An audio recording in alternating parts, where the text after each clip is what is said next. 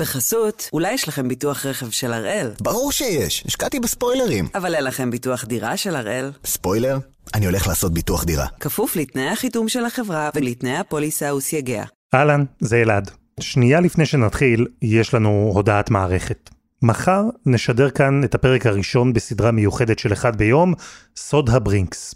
20 שנה אחרי שאילן קופרמן סגל שדד כמעט 5 מיליון שקלים, יוסי מזרחי יחזור אל הפרשה שהסעירה את המדינה, ובמרכזה שאלה אחת שעדיין נשארה פתוחה. איפה הכסף? סוד הברינקס, הפרק הראשון מחר, ואחר כך בכל יום חמישי במהלך החודש הקרוב. עכשיו מתחילים. היום יום רביעי, 7 ביוני, ואנחנו אחד ביום, מבית N12.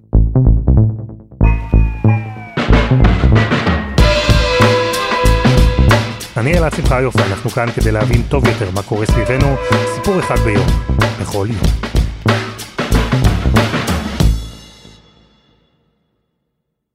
אין דבר יותר הכרחי ביום שרב ישראלי ממזגן.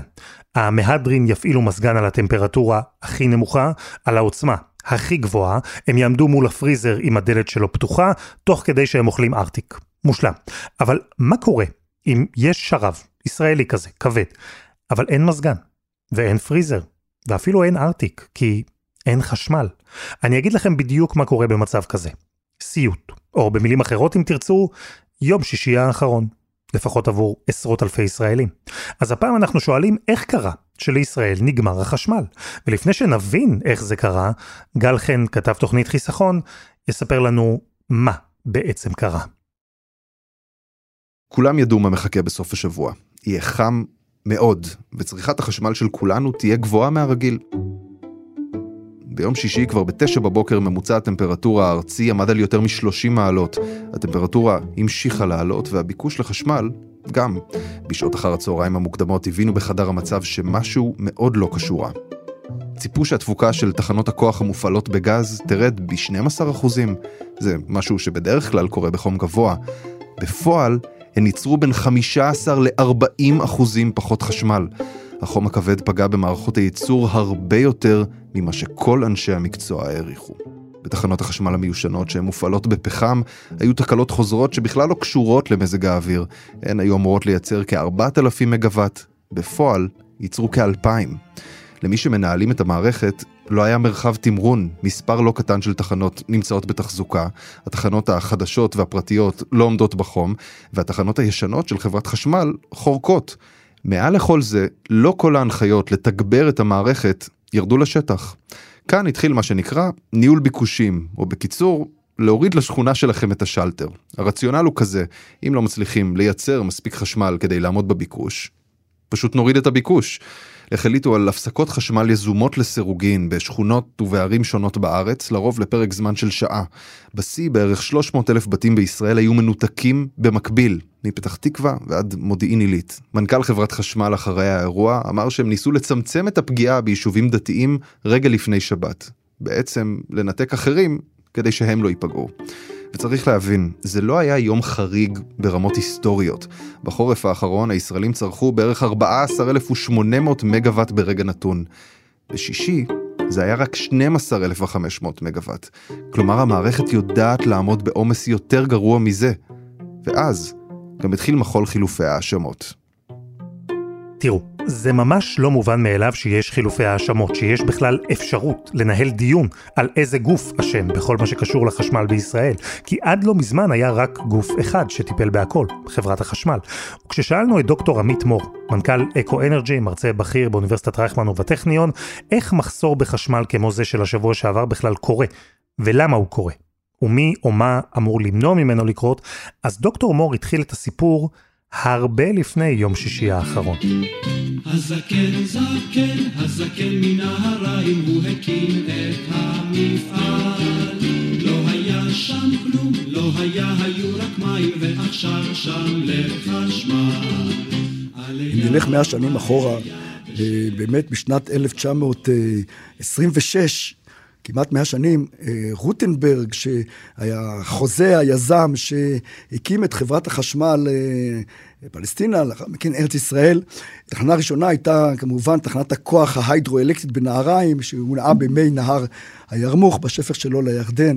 לאחר מכן פרצה המדינה בשנת 48' וחברת החשמל הארץ ישראלית, חברה ממשלתית, עם זיכיון ל-70 שנה שהיא קיבלה עוד מהנציב הבריטי והנה קמה המדינה, חברת החשמל הישראלית, היא ייצרה את כל החשמל במשק, היא הוליכה את החשמל במתח עליון ומתח גבוה, היא חילקה את החשמל במתח נמוך לצרכנים אה, הביתיים, והיא גם אה, הייתה ספק החשמל, כלומר, חשבון החשמל הגיע מחברת החשמל. אבל גם 70 שנה חולפות, והנה הגיעה שנת 1996, לאחר 70 שנה, הזיכיון של חברת החשמל כמונופול נסתיים. היו בעיות, לא מעט. אם אתם, כמוני, על הצד המבוגר יותר של החיים, אז אתם אולי זוכרים את המערכון של זה או זה. את דירקטור וולט, שחי בבית מלא במזגנים, עם מקרר אחד לאורנג'אדה, אחד לקולה ואחד לבירה. או את יוסי שלטר, שברגע של צריכת שיא בישראל, היה צריך לקבל החלטה למי להוריד את הזרם. צריך להפסיק לחלק מהמדינה הפסקת חשמל, נכון? יש ברירה אחרת? אה, אה, למי אנחנו מפסיקים היום? למי שלא הפסקנו אתמול. למי לא הפסקנו אתמול? לא זוכר.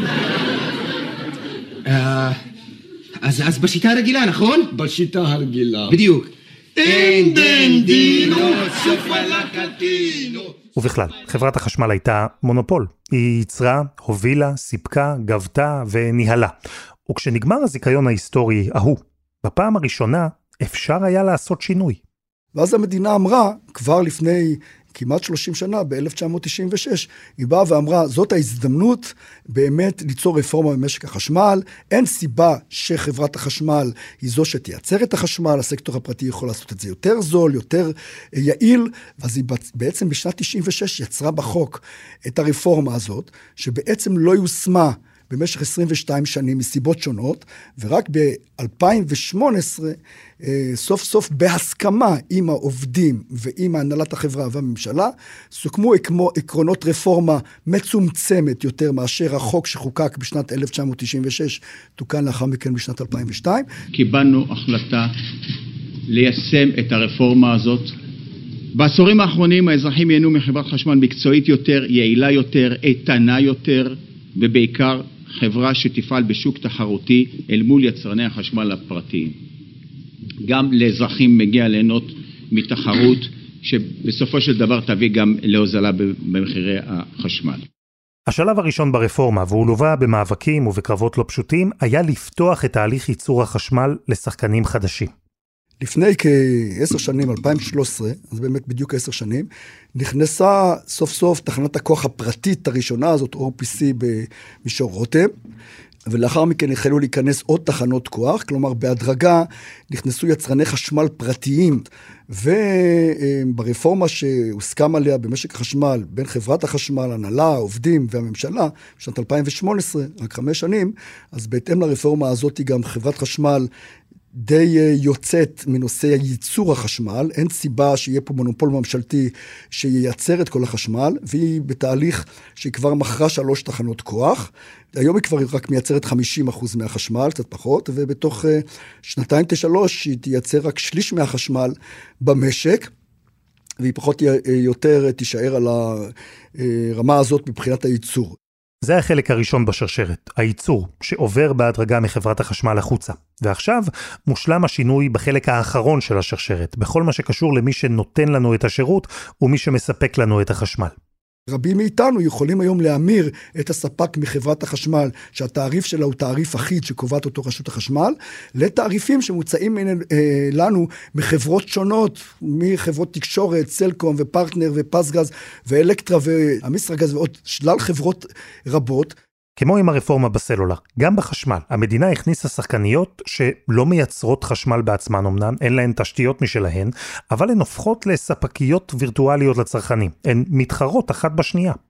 הם רוכשים חשמל מיצרני החשמל, ומוכרים לנו את החשמל בהנחות כאלה ואחרות, אז כי החברות האלה כבר אצלנו בבית, הן מספקות לנו הרבה שירותים, שירותי תקשורת בעיקר, או שירותי גז, גפ"ם, גז בישול וכולי, אז יש להם יתרון בפנייה לצרכנים, אז עכשיו הם גם יהיו ספקי החשמל שלנו, את החשבון נקבל מהן עם הנחות כאלה ואחרות, שיוצרות לנו אה, באמת תמריץ לעזוב את חברת חשמל בתעריפים נמוכים יותר ולעבור אליהן. אז החלק הראשון בשרשרת טופל, גם האחרון. ויש לה, לשרשרת הזו, עוד שני חלקים באמצע. אחד מהם הוא כזה שכרגע לפחות אין באמת אפשרות לעשות בו שינוי. בחלק הזה של השרשרת חברת החשמל הייתה ותישאר השחקנית היחידה. מונופול. התשתיות. המתחרות של חברת החשמל ישלמו וישתמשו בתשתיות שהקימה החברה במהלך עשרות השנים האחרונות. היא נשארת במונופול הטבעי, מונופול, אף אחד לא יקים פה רשת נוספת בידי חברת החשמל. היא תמשיך להוליך את החשמל במתח עליון, גבוה, ובמתח נמוך בשכונות המגורים שלנו. אז נשאר לנו החלק האחרון, והוא אולי החלק הכי חשוב. כי עם כל הכבוד לייצור, להולכה ולאספקה, מישהו הרי צריך לתכלל את כל האירוע. מישהו צריך לנהל את משק החשמל הישראלי. מישהו צריך לוודא שהחשמל מגיע למקום הנכון, בכמות הנכונה ובזמן הנכון. ובעולם שבו חברת החשמל הופכת לחברה שיש לה מתחרות, אז בעולם כזה היא לא יכולה להמשיך לנהל במקביל גם את כל התהליך. במסגרת הרפורמה הזאת של 2018, חברת ניהול המערכת, או יחידת ניהול המערכת, שהייתה חלק אינטגרלי מחברת החשמל עד לפני שנתיים-שלוש, הוצאה מחברת החשמל, והיא היום חברה ממשלתית עצמאית הנקראת נוגה, ותפקידה הוא לנהל את משק החשמל. המוטיבציה, הרצון להוציא אותה מחברת חשמל, מה שבסופו של דבר בוצע, זה כי אם הייתה נשארת חלק מחברת חשמל, אז באופן טבעי הייתה מתעדפת מן הסתם את תחנות הכוח של חברת חשמל. היום רוב החשמל כבר לא מיוצר על ידי חברת חשמל, לכן אה, היה, היה חשוב מאוד, ולכן למדנו על זה לאורך כל השנים, שחייבים להוציא את אה, יחידת ניהול המערכת מחברת החשמל, ואכן זה בוצע, וכבר מיושם בשטח. וכך בסוף שנת 2021 הוקמה חברת נוגה. זו חברה ממשלתית שהתפקיד שלה לנהל את משק החשמל. לדאוג מול כל היצרנים, כל הספקים, מול כל הגורמים השונים, שכולנו נלחץ על השלטר בבית, במשרד או במפעל, ויזרום חשמל. היא קובעת בכל רגע נתון איזה תחנות כוח תפעל. היא נותנת הנחיות בהתאם לתחזית מזג האוויר, או בהתאם ל, ל, ל, לתחזית הגידול בביקושים, איזה תחנות כוח פרטיות ושל חברת חשמל יואמסו ויפ, ויופעלו. היא עוקבת אחרי ספקי האנרגיה המתחדשת, שהופכים להיות פה כבר ספקים משמעותיים. כלומר, היא המתכלל של משק החשמל, והיא חברה ממשלתית שיש לה תפקיד מפתח במשק, היא מנהל המערכת. וכשמשק החשמל הישראלי בנוי באופן הזה, במבנה חדש יחסית, כך הגענו ליום שישי האחרון, לרגע שבו מזג אוויר שרבי, בשילוב תקלות וביקוש גבוה, הובילו לכך שהתקבלה החלטה לנתק יישובים מחשמל. לא היה מספיק. החלטה שהייתה הכרחית באותו רגע, אבל בראייה רחבה יותר, המומחים אומרים, אפשר וצריך היה למנוע אותה. בהיערכות מתאימה למזג האוויר שהיה, הפעלה מוקדמת של תחנות שלוקח להם יומיים, שלושה, תחנות פחמיות ותיקות שקיימות אה, לעלות לרשת, אפשר היה לספק את כל החשמל הדרוש באותו יום, ובגלל תכנון לקוי זה לא קרה. במאה ה-21, שנת 2023, במדינת הייטק, אה, זה לא אמור לקרות. חסות אחת וממש מיד חוזרים.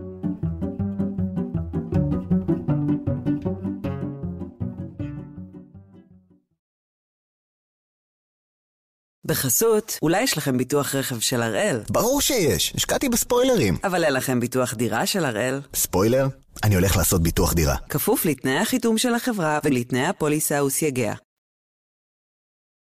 המבנה החדש של שוק החשמל עדיין טרי, הרפורמה עדיין בעיצומה. השינויים המבניים קרו בסך הכל בשנים האחרונות.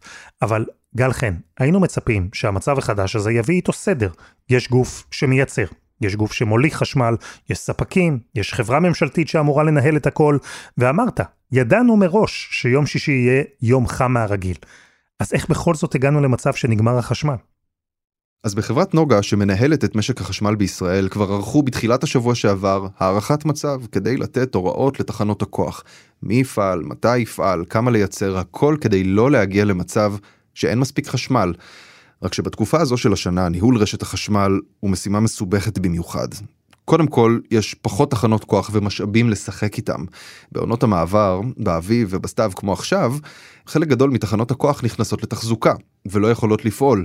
הכל כדי שהן יהיו מוכנות לשיא של הצריכה ביולי, כשכולם מפעילים מזגנים כל היום וצורכים הרבה יותר חשמל.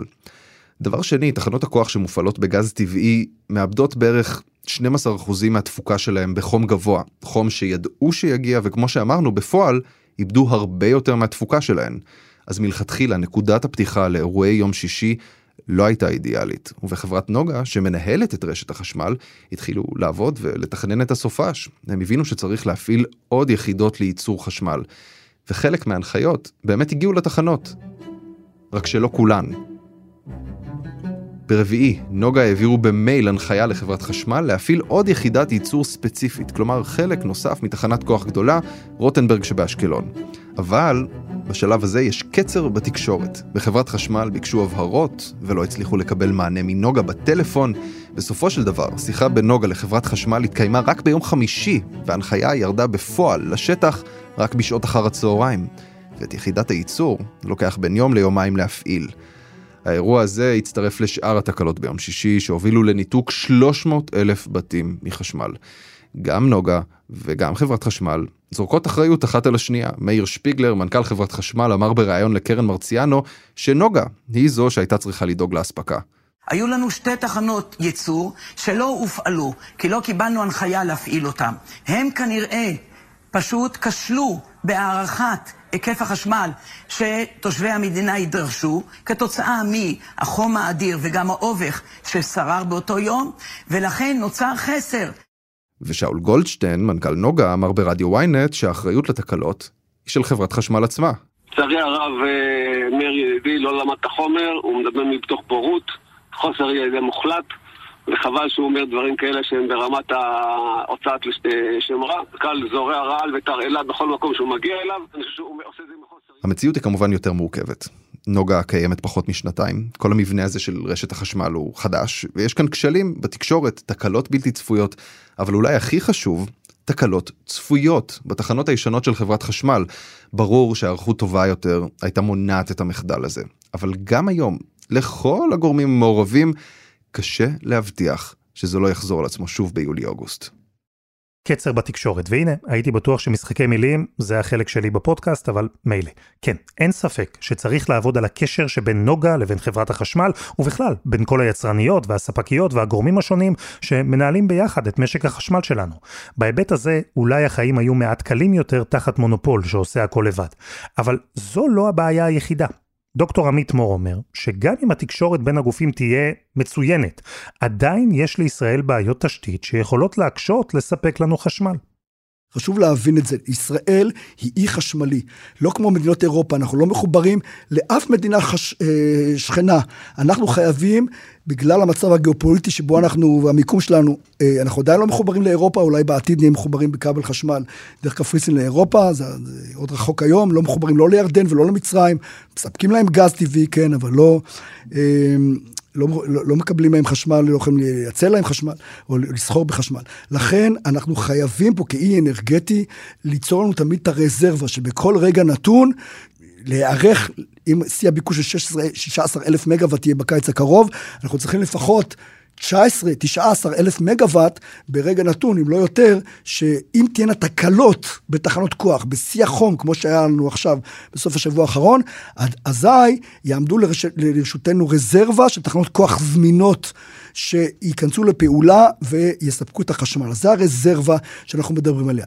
הגענו למצב הזה בגלל ששש, שבע, שש, חמש, ארבע שנים האחרונות ועד לאחרונה, ממשלות ישראל לדורותיהן, זה לא הממשלה הנוכחית ולא הממשלה של השרה הקודמת ולא אה, שרי הליכוד לשעבר, אף אחד מהם, ממשלות ישראל, ממשלות נתניהו, לא הביאו להחלטה נדרשת להקים תחנות כוח נוספות, חמש, שש תחנות שדרושות על גז טבעי. עכשיו, לוקח כעשור, עשר, 12 שנים להקים תחנת כוח. כלומר, על מנת שתהיה לנו תחנה ב-2030, היה צריך כבר להתחיל להקים אותה לפני 3-4 שנים. הפתרונות יכולים להשתנות קצת, תלוי את מי שואלים. בארגונים הסביבתיים יגידו שתוספות החשמל חייבות להגיע מאנרגיה ירוקה, שישראל חייבת לתת גז בנושא הזה. אחרים יגידו שצריך להקים תחנות כוח מהר, אפילו ירוקות פחות, לפחות בינתיים, עד שנוכל לסמוך יותר על האנרגיה הירוקה. העיקר שלא יהיה לנו מחסור. אבל כולם מסכימים על דבר אחד, צריך להתייחס למה שקרה ביום שישי האחרון במלוא הרצינות. צריך לדאוג ליציבות החשמל בישראל ולראות בזה מטרה לאומית. לכן אני קורא פה, זה לא שר האנרגיה, זה ראש הממשלה בנימין נתניהו. הוא צריך, כמו שנכ... ש... ש... שהוא, בביטוי שהוא משתמש בו, להיכנס לאירוע. הוא צריך פעם בחודש לזמן אליו 22 רגולטורים. זה לא משרד האנרגיה ורשות החשמל, חברת נוגה, חברת חשמל בלבד. משרד לאיכות הסביבה והקרן הקיימת ומנהל מקרקעי ישראל ומשרד הפנים. יש 22 רגולטורים שקשורים בהקמות תחנות כוח, בפתירת חסמים, גם לנושא הסולארי. והוא... לתפיסתי, כמו בממשלות אחרות, ראשי ממשלות עוסקים באופן ישיר בפיתוח אה, משקי האנרגיה שלהם, ואז הרגולטורים ירוצו והדברים יקרו, כי פעם בחודש צריך להתייצב אצל ראש הממשלה, הוא, הוא לא צריך להקדיש יותר מאשר אותה שעה, פעם בחודש, כי זה נושא של ביטחון לאומי, זה נושא של ביטחון חברתי. אנחנו יכולים וצריכים לנצל את העובדה שיש לנו גז טבעי זמין וזול, באמת לנצל את התקופה הזאת, להסיר חסמים ולהכניס עד כמה שניתן יותר אנרגיות מתחדשות, בשום שכל. דוקטור עמית מור, תודה. תודה רבה. ותודה לגל חן. וזה היה אחד ביום של N12, אנחנו מחכים לכם בפייסבוק, חפשו אחד ביום, הפודקאסט היומי. העורך שלנו הוא רום אטיק, תחקיר והפקה, רוני ארניב, עדי חצרוני, שירה הראל ודני נודלמן.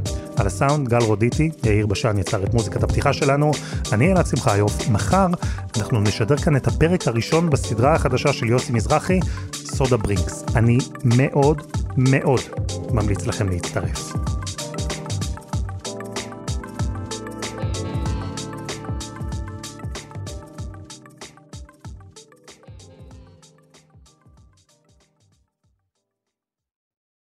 בחסות, אולי יש לכם ביטוח רכב של הראל? ברור שיש, השקעתי בספוילרים. אבל אין לכם ביטוח דירה של הראל? ספוילר? אני הולך לעשות ביטוח דירה. כפוף לתנאי החיתום של החברה ולתנאי הפוליסה וסייגיה.